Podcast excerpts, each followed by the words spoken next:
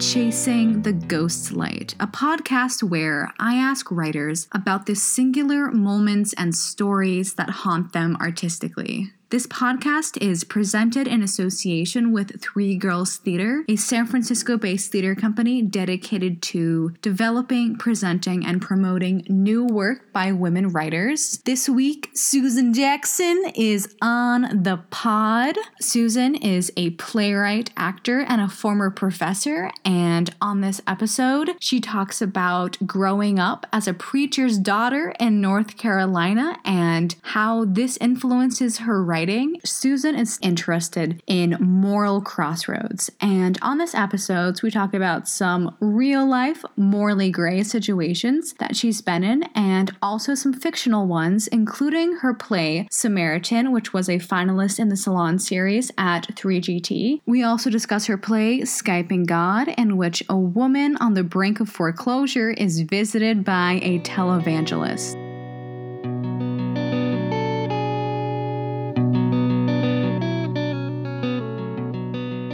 So thank you so much for hopping on the pod. So I know that your play Skyping God was chosen by the Red Curtain Theater Festival um, as a global finalist. So congratulations Thank on you. that. Thank you. How would you describe this play?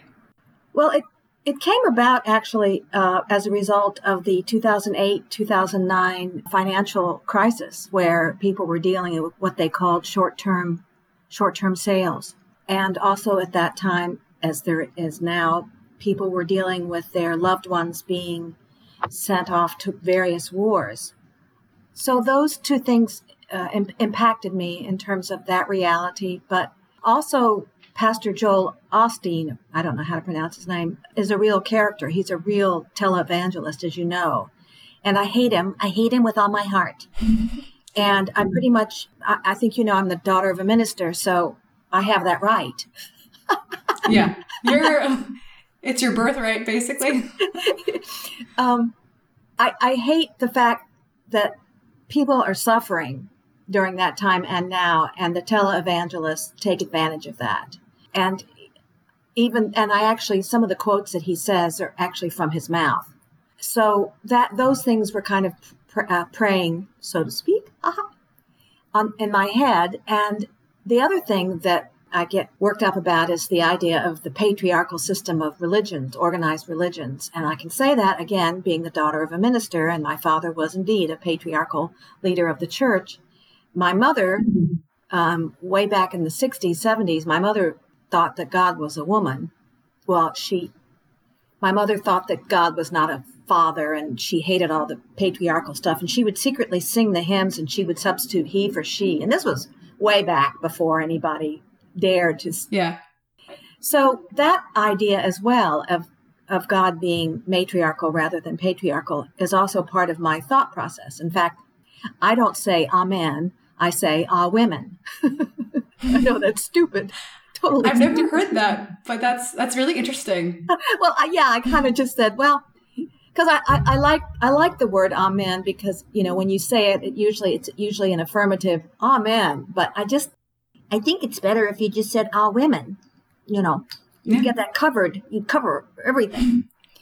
So those things were on my mind, and I can't remember when I went to South Africa. I think it was about that time that I had a I had a life a life change. I I, I went from being a seeker of uh, authenticity of religions and God and so on to a, dis, a, a non-believer as a result of mm-hmm. going to South Africa.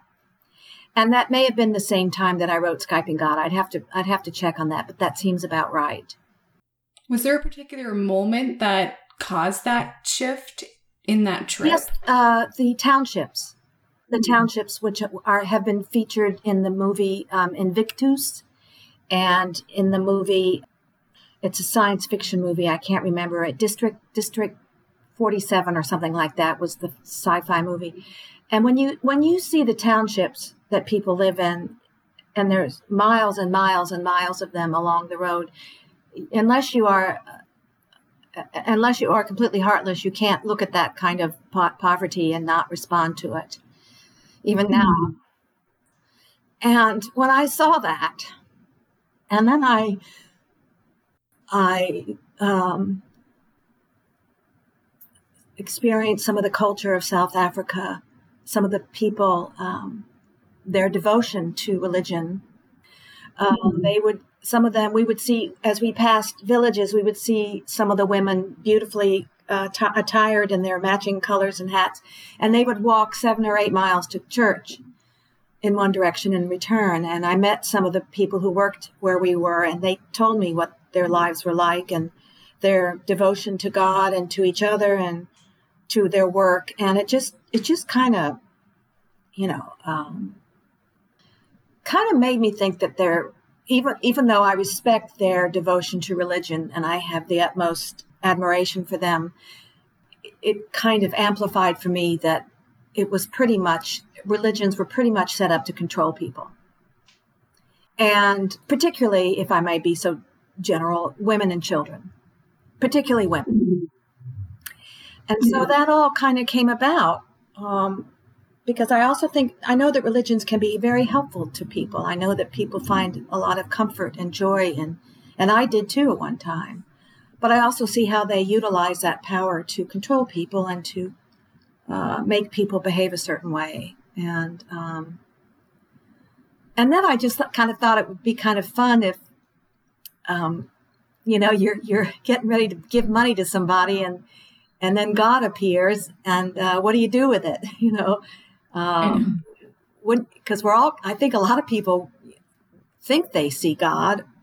Certainly, the televangelists mm-hmm. act like God's their best friend. The way they talk about God talked to me and told me this.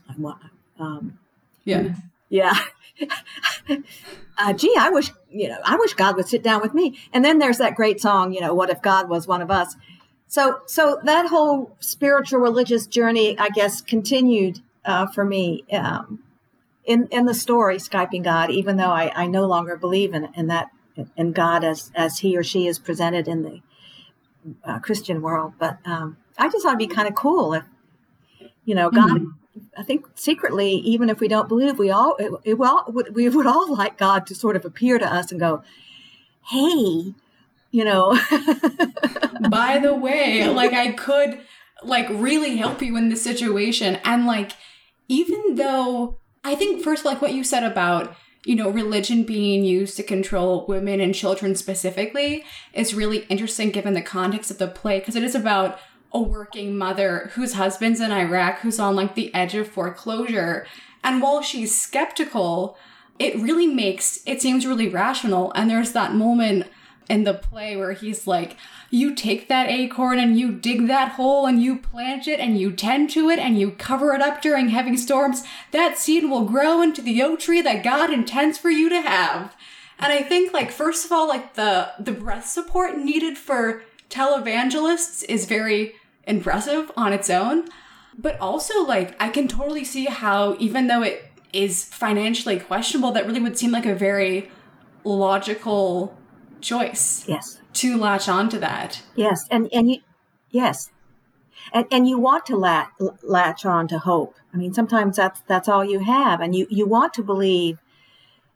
You know, this is such a good question be, because, um, um, I often wonder if people are intentionally or um, good at heart, mm. and or or if if we are intent, or maybe unintentionally, maybe that's what I need. Um, you know, you know, it, when when we are, and this these are what I write plays about. When we are at that road, you know, will we will we go in the direction of goodness, or will we go in the direction of, of non goodness? Um, mm-hmm. And so, you want you want Tracy to go in the direction of goodness, eh, but the opportunity that she's offered is through the, in my opinion, from the eyes of evil, which is so, but you also understand her desperation and her desire to provide for her family. Um, so that it's the it's the complexity of that, and that's why mm-hmm. When I was in South Africa, it was the complexity of, of lives. What appeared to be a simple thing was really quite extraordinary. Mm-hmm. And I think sometimes Americans want to simplify everything. We, um, uh, you know, uh, and, and, and say everything happens for a reason. And I think when you do that, you, you diminish the experience and you dismiss the multitude of complexities that are out there. I think what you say about, you know, like things happening, to say that everything happens for a reason is such like a blanket statement that's kind of like hard to respond to in a way. Um, and I know that you mentioned that you've kind of distanced yourself from the church or religion a little bit, but I'm wondering if there were any stories, any biblical stories growing up that have really sort of stayed with you and informed your writing. We always had Christmas Eve at the church. I loved Christmas Eve because mm. I knew all the songs, all the all the song Christmas songs, and I knew the origin of the songs because my father would tell the story of how Silent Night got created and uh, Joy to the World and so on. And I used to love to sing them, and mm. um, I knew them all. I could sing harmony. Um, and I remember every single time we'd have Christmas and we'd have candlelight service. So when we sang Silent Night, we'd all light candles, which was pretty powerful, uh, beautiful. Mm-hmm. And I remember I cried every single year as an as a child, as a young adult, as a teenager. Every time we had Christmas Eve uh, candlelight service, I'd cry, and I couldn't figure out why uh, I would cry. Um, and I think, I think I realized when I went to South Africa, although it took a while to make the connection, I think I was crying because I knew that somewhere that reality, that beauty was temporal and um, based on a um, perhaps not, you know, a philosophy that I would in, in, invariably embrace inevitably, inevitably embrace. And I, I, I thought that. I thought, you know, I don't know. You can't go back in time and say, well, I, I must have thought this. But I think yeah. there was some sorrow there, along with the incredible joy of the singing and stuff. I think there was a, an innate sense at, at one point I would part ways with that. Um, with that ritual or that, that ritual. sort of belief? Both. Mm-hmm. Both the ritual that was so powerful for me that I love so much, I think that there was an, always an inherent sadness to it. And it mm. not, yeah. Um, and my father was was of the New Testament. He didn't, you know, he didn't go into the whole gory Old Testament. Um, he was he was really a, a more interested in, in, the life of Jesus than he was in destroying uh, you know the Tower of Babel or whatever. So so I grew up with a more liberal and New Testament perspective, but it was still you know patriarchal and it still presented things that people say this is the way it is because Mark fourteen says blah blah blah blah blah. I can totally see how do experiencing that ritual um, throughout your life would lead you to realize that like mm. those incredible moments do come to an end. And I know that you've said that one of the best advice that you've ever received is to write a play in which there's a ritual and an explosion in the ritual. And I guess, you know, in like thinking narratively in your work, um, to what degree do you think about ritual as a whole? Well, um, I'm just making a note here. Um, I've been married three times. And the first time mm. the ritual was was ex- was exactly as my father wanted. It was a Christian wedding with biblical quotes and um, uh, I can't even remember. I probably sang a couple of hymns. So the ritual was strong and Christian.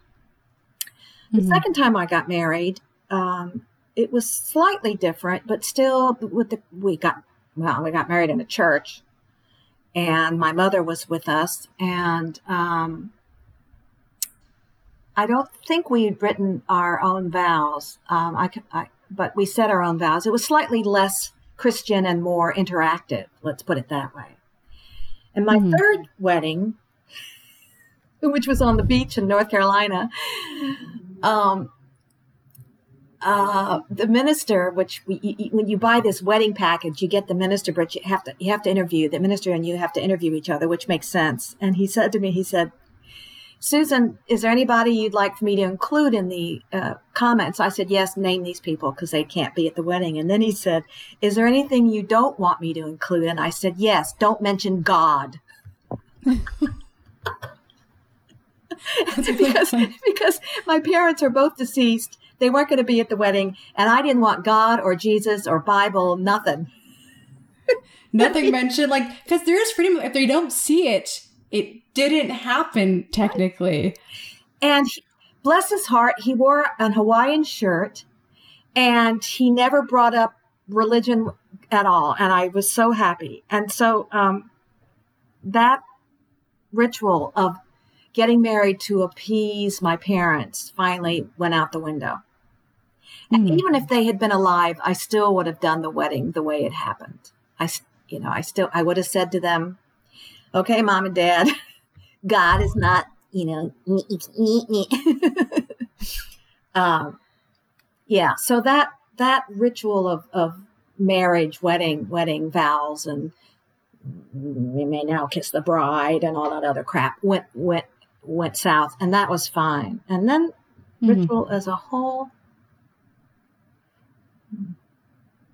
in my writing, well, I think I may have mentioned that my plays are are usually about a person facing a crisis of conscience. I mean, mm-hmm. most plays are anyway. Let's not let's get real here. Um, and I didn't write them with that intention, but these crises of conscience are usually pretty big. They're not like, mm-hmm. should I use this or should I wear that? Um, and I, I think that's pretty much um, and and I I think that's probably uh, very much affected by my upbringing. Um, but and again, it's it's dealing with the complexity of the answer. It's never a clear road. Um, for example, at the end of Streetcar Named Desire, uh, uh, warning, spoiler alert, and the mm-hmm. version that that Tennessee Williams wrote, you didn't know what happened uh, at the end of the play when when Stanley is is trying to love uh, Stella, and she's standing there. You don't know what she's thinking. Um, you don't know if she's going to stay or leave. The feeling is probably she's going to stay, whereas in the movie, uh, she left. Mm-hmm. Spoiler alert. Sorry, because Hollywood wanted a happy ending. But I happen to think, along with Tennessee Williams, and the same way with Cat on a Hot Tin Roof, um, Maggie says, You know, Brick, I love you. And he says, Wouldn't it be funny if it were true? What a great ending. Wouldn't it be funny if it were true? Yeah. Um, so I don't think the, the plays that I write in, in terms of, of rituals um, uh, or crisis of conscience, if you will, that there is a clear cut answer, that a ritual will not provide the comfort that they need. I know that in, you know, in Samaritan, which is, you know, set in the not too distant future in which climbing mountains is like en vogue in America, and Renata's trying to find the stranger who left her husband Greg to die in a climb to Mount Everest. There, you know, I was talking to my dad actually about the play, and like he he's a mountain climber, and he's like, yeah, like my friends and I like we love each other, but we like fully expect that, you know, if push comes to shove, like we might have to leave each other on the mountain. And I love what you say about things, you know, not being clear cut. Um, I was wondering in writing this play, if you were, you know, on Mount Everest, like, would you leave someone? And like in writing the play, did you, did your moral views change at all? Well, it was actually based on a true story that I heard on NPR. And when I heard the story, I, and the guy lived, the guy lived. Uh, uh, they did actually come back down, saw that he had mm-hmm. moved, and they they put they brought him down. Mm-hmm. he doesn't know who it was who stared at him and walked on by. So yes, mm-hmm. um, I, I, that is a very compelling play to me in the sense of the, the theme of what would you do if you were faced with someone who needed you? Could mm. you you, you know, I mean, it, it, not to trivialize it, but there are people on the streets who need some assistance. And, mm-hmm. you know, when do we make a decision to try to do something? Uh, what can we do? Um, not because I'm a, I'm a good Samaritan, because I'm pretty much a coward, but I saw an event outside this window here where it looked like a mm-hmm. guy was getting ready to explode, and there was someone in the car I suspected was a woman. So I called the police. Mm-hmm. Now, remember that I'm far enough away from that so that he can't see me and nothing's going to happen to me. So my mm-hmm. calling the police was really a safe. And yet, yep, the police came, they caught him. I had to identify him, and he was he was on parole for um, um, violence. So I'm glad I did that. Um, mm-hmm. But I'm not, you know. Uh, other times, you know, who knows? And and and so, it, it, you know, what does it mean to be good? Um, and I don't know. I mean, if I were on the top of Mount Everest and I paid fifty million dollars and uh, you know, I had a, a, slim opportunity and I thought the person was either going to die anyway. I mean, who knows? I, I, I don't even want to put myself mm-hmm. in that position. Um, because uh, my friend Diana Brown and I, we, we were, um, this is weird, but we were having tea at Pacific Catch in uh, the Haight. And um, we saw a young woman outside the door who looked very distressed. Now, you know, everybody in the Haight kind of looks dis- distressed. So it's a fair assessment there. for, very, for various reasons. And yeah, something about her was just, she just was in anguish. And I said to Diana, I said, we got to go out there. So we went out there, and sure enough, she had just arrived here from San Francisco, and someone, she'd left her money on the bus, her cash for rent. So we brought mm-hmm. her in, and Diana made a bunch of phone calls. We got Muni on, and she was able to go to Muni and get her money back, mm-hmm. which was miraculous. But uh, you know, who knows? I mean, I don't know. Why did that happen? Why did we look out the window and see her and see that her face was not like anybody else's? So I, I, I don't. I'm not trying to take any credit for anything because, like I said, I'm pretty. I'm pretty much a coward. Um, or if I see there's a, I, I turn another corner. Um, so, but I, I do think that on many levels, people struggle with that. Um, you know, what, what's the right thing to do? I mean, gosh, if you have aging parents, what's the right thing to do? And um, if you have an animal that's in pain and anguish, you know, what's, I, I, I do think that on many levels, people deal with these crises of conscience. And, mm. um, you know, how do you know what the right decision is? Now, for, for some people, it's their religion that tells them the right thing to do. What's really interesting about the story itself is that there's a multitude of ways in which it can be interpreted. You know, in terms of like, you know, like wanting to blame Renata for like leaving her husband and sort of, you know, going on this mission for her own self self gain and really being like a personal mission.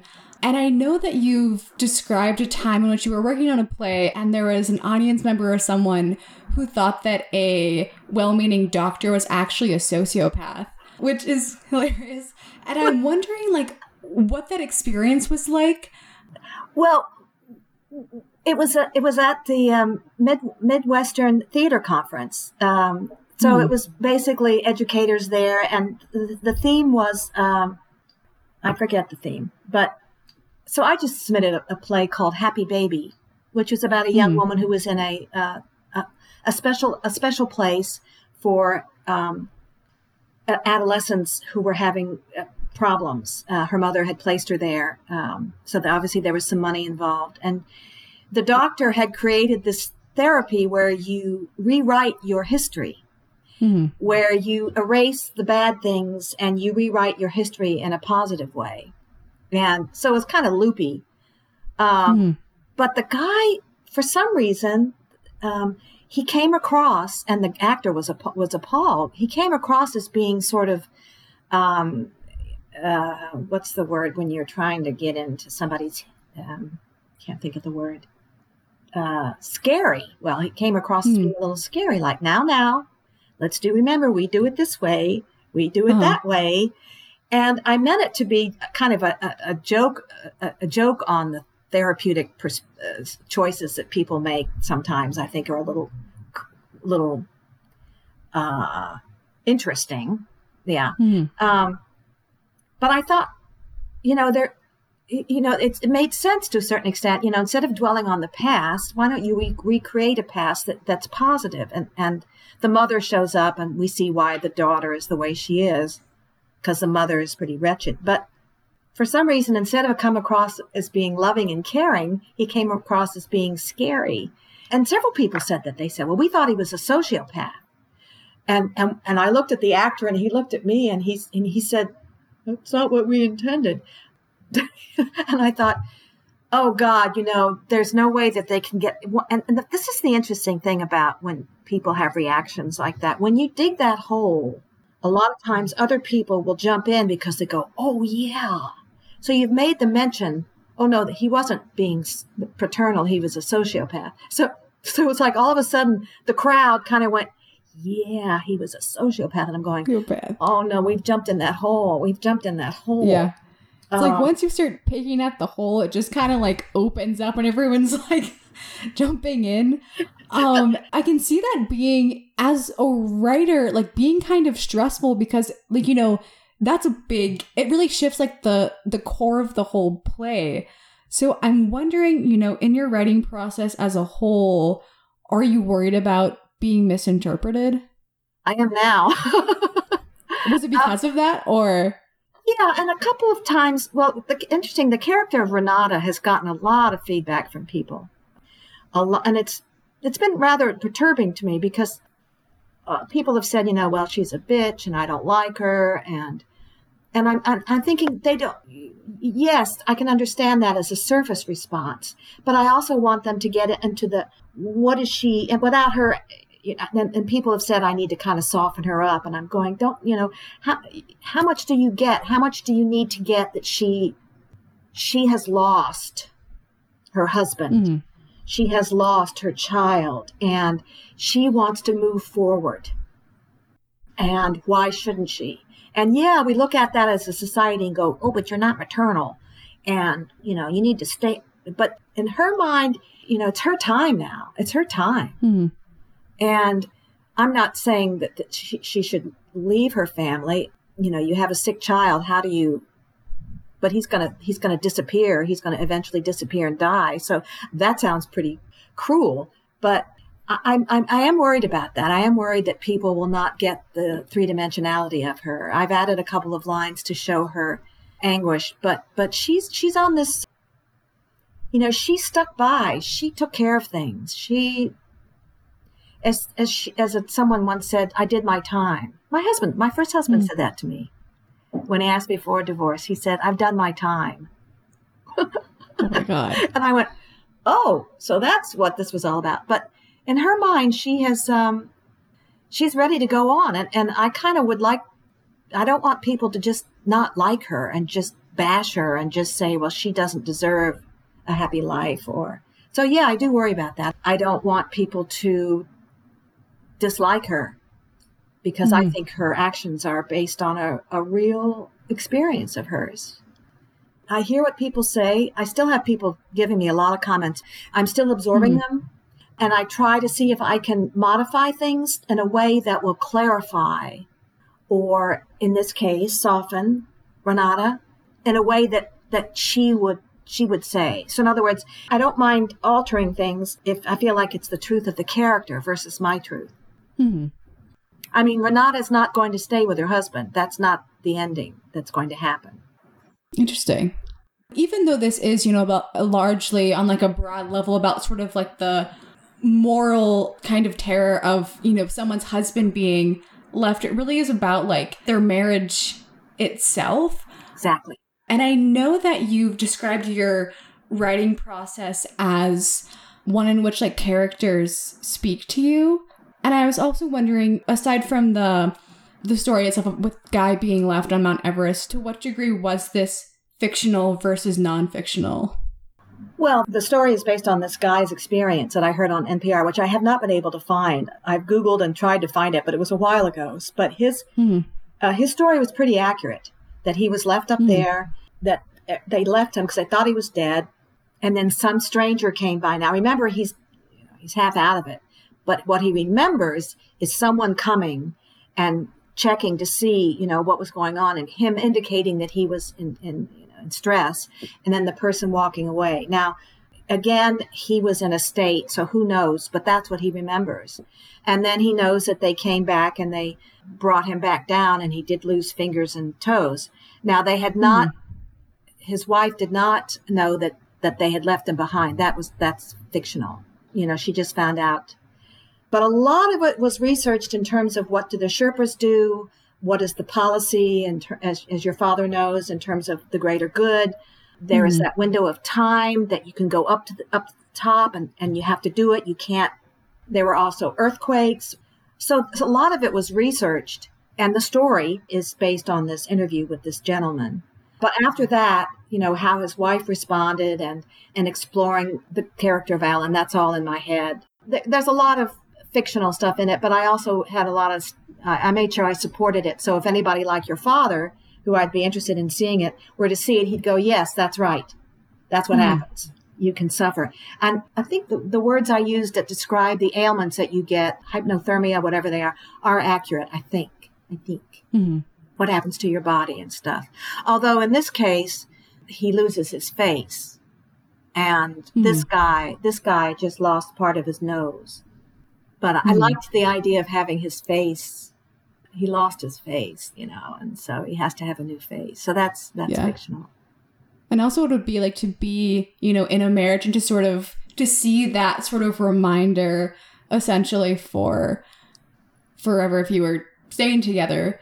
Exactly. It's not her husband anymore. Yeah. On many levels, it's not her husband anymore. Hmm.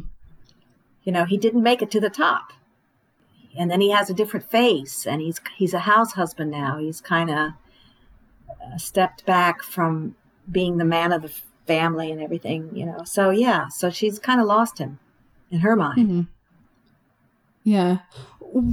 What interested you about scaffolding you know this true story within the structure of a marriage? I think i thought i always think of the person that you don't hear about like I think I told mm-hmm. you, I hmm. wrote the story of the child molester at Penn. Yeah, you know the story that the child molester at Penn State, and I wrote it from the perspective of the wife.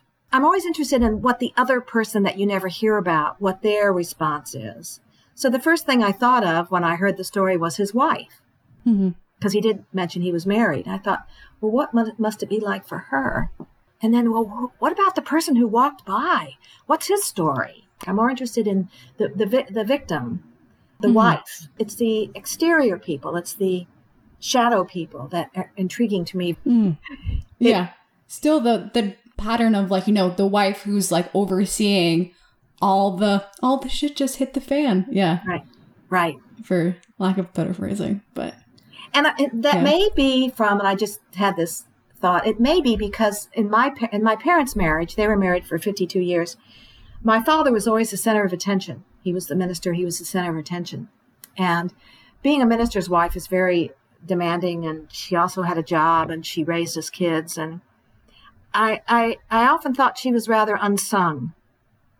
Mm-hmm. I mean, mm-hmm. people occasionally she would speak and she was a very good speaker. Um, and, and she she got her master's degree in her 50s, but I think she was kind of unsung and unappreciated. Um, mm-hmm. So maybe that's what that all came from. Who knows? Is is it the person that you you don't really hear about or see about? You know, we can always write about the king or the queen, but it's the um, servants or the spouses or whatever that are carry the know the real story, so to speak. You know, the one who isn't whose perspective might really alter the sort of like the dominant story of what people kind of perceive and i kind of love that as like a a broader like it's almost like a mythic story of you know the wife who is who's watching and observing and who sees more than everyone else. And i know that you you know a lot of your work is like largely fiction and i'm wondering if there are any stories from your own life that have haunted you that you've sort of channeled into plays well, yeah, my, the first play that I wrote about my mother was almost verbatim what happened to her. It's called Blessing Her Heart, the monologue. That was all her story. When she was in de- her decline, I kept a diary of all the things that happened because it was so outlandish. And um, that was, and I, I, told you that my father was killed in a, by a train, and that that's in that as well. Uh, so that was pure um, nonfiction. I'm wondering, you know, throughout your experience, you know, writing about these, about the aftermath of grief, has your relationship to grief as a whole changed? Well, I, I think about, I don't think it's, I don't know if it's changed. I mean, I, I think I'm more sympathetic, perhaps, I hope, towards people who mm. are grieving because I think it manifests itself in many levels. I mean, when my father died, it was shock. That was mostly what was happening was shock. Uh, and I had to take over all the responsibilities and everything. And I don't think I ever actually properly, properly, unquote, unquote, cried for his death. But what happened was it, I put that into a play about my mother. And when my mother died, I was with her. Well, I, the night before I was with her, and she was 87 and she was she had was in a coma. And so that kind of grief was something else than my father's grief. And so I, I have a huge respect for it. I i don't think you should ever diminish a person's grief. I think i don't think it's changed my perspective. I think it's just hopefully made me more sensitive. And and, and I, that's interesting that i hadn't realized i'd written all these plays about catastrophic events but I think I mean, the idea not, not to pigeonhole you. But... no, no, I think it's kind of well. It's again, it's that idea of crossroads. Mm. But I, I mean, I think probably grief forms us more than joy. Sadly, you know, what you remember is what you didn't get for Christmas instead of what you did get. So, so I think that grief and all those elements related to grief, I think that's what formulates who we are and how we deal with it. I've known people who've gone through incredible childhoods. My, my, I think I may have told you the story. I was with some students and we were all at a Chinese restaurant and I was pretty much fresh out of Tennessee. And so I went around and I said, I'd like to know a little bit about you. We, I just cast them in a play. I said, tell me a little bit about you. So they all went around the table and each one of them had a story that broke your heart. And mm. I, this is like the first time in the South, you don't do that. But here everybody's, I just found out my father's not my father. And I'm like, you know, and then so it got to me and I said, well, I feel bad, but I had a pretty happy childhood. yeah. And I did. Mm-hmm. So for me, when people tell me the the grueling experiences they had as children and as young adults, it breaks my heart because I, I think, wow, I'm never going to complain about not getting candy for Easter ever again. yeah, yeah, that's that's a really good a good point. Um, the last thing that I wanted to touch on is so I know that you're working on the sins and secrets of Tabard Lake with Three Girls Theater, in which a playwright invites six people to a writer's retreat. All of which are guilty of one of the, de- the seven deadly sins against her. And I know that everyone involved got to choose the sin that they wrote about. So I'm just wondering what what intrigues you about writing about lust? Well, because I'm a minister's kid, I can go, you know, I can either be the devil or I can be the angel. And I like to, I'd rather write about something that's the, you know, of course they're all the, they're all what, what they're all the the bad parts about people anyway, the seven deadly sins or whatever. So, but I just thought I tend to be sometimes I think I, I tend to uh, not wanting to, not tend to be kind of a prude. So um, I thought, let's just go for it. Let's just let's just you know, who cares? Um, and so I, I thought, well, that would be fun. Jealous and um, and and really not something that I'm comfortable with or familiar with to a certain extent. By that I mean, I mean I lust after George Clooney, but that's kind of the extent of it. So I thought it would be a challenge. It was, uh, I didn't have to worry about answering those questions. What is your character's objective? Basically, it was, you know, make sure you include these characters, make sure you include this, and then go for it. So I found it fun, challenging, but not in a bad way. And and the other thing was, I I tell I used to tell my playwriting students, every play is a mystery.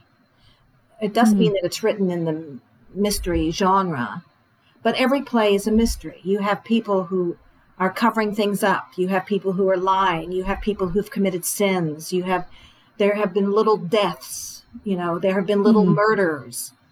And at the end, the audience wants to know, quote unquote, who did it or what happened. And so it was kind of fun to actually write a mystery because I've never, I don't think I've ever written a mystery, but I love them. I, I love, I love mysteries.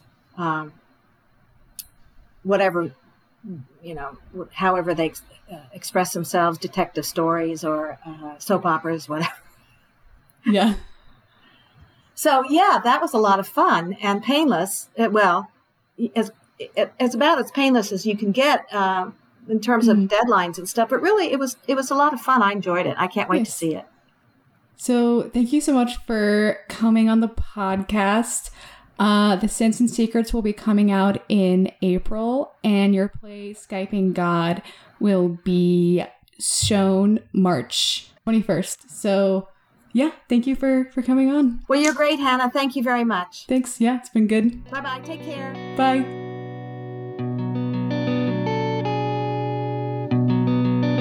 Thank you for listening. This has been Chasing the Ghost Light. The Sins and Secrets of Tabard Lake will be available starting April 1st at wherever you get your pods. On the next episode of Chasing the Ghost Light, I will be interviewing Christy Lynn Ballooney. If you enjoyed this episode, please rate, share, Write comments at uh, wherever you get your podcasts. Chasing the Ghost Light is edited and produced by Nicholas Angleton. Our music is from the band Thrown Out Bones, and this podcast is presented in association with Three Girls Theater.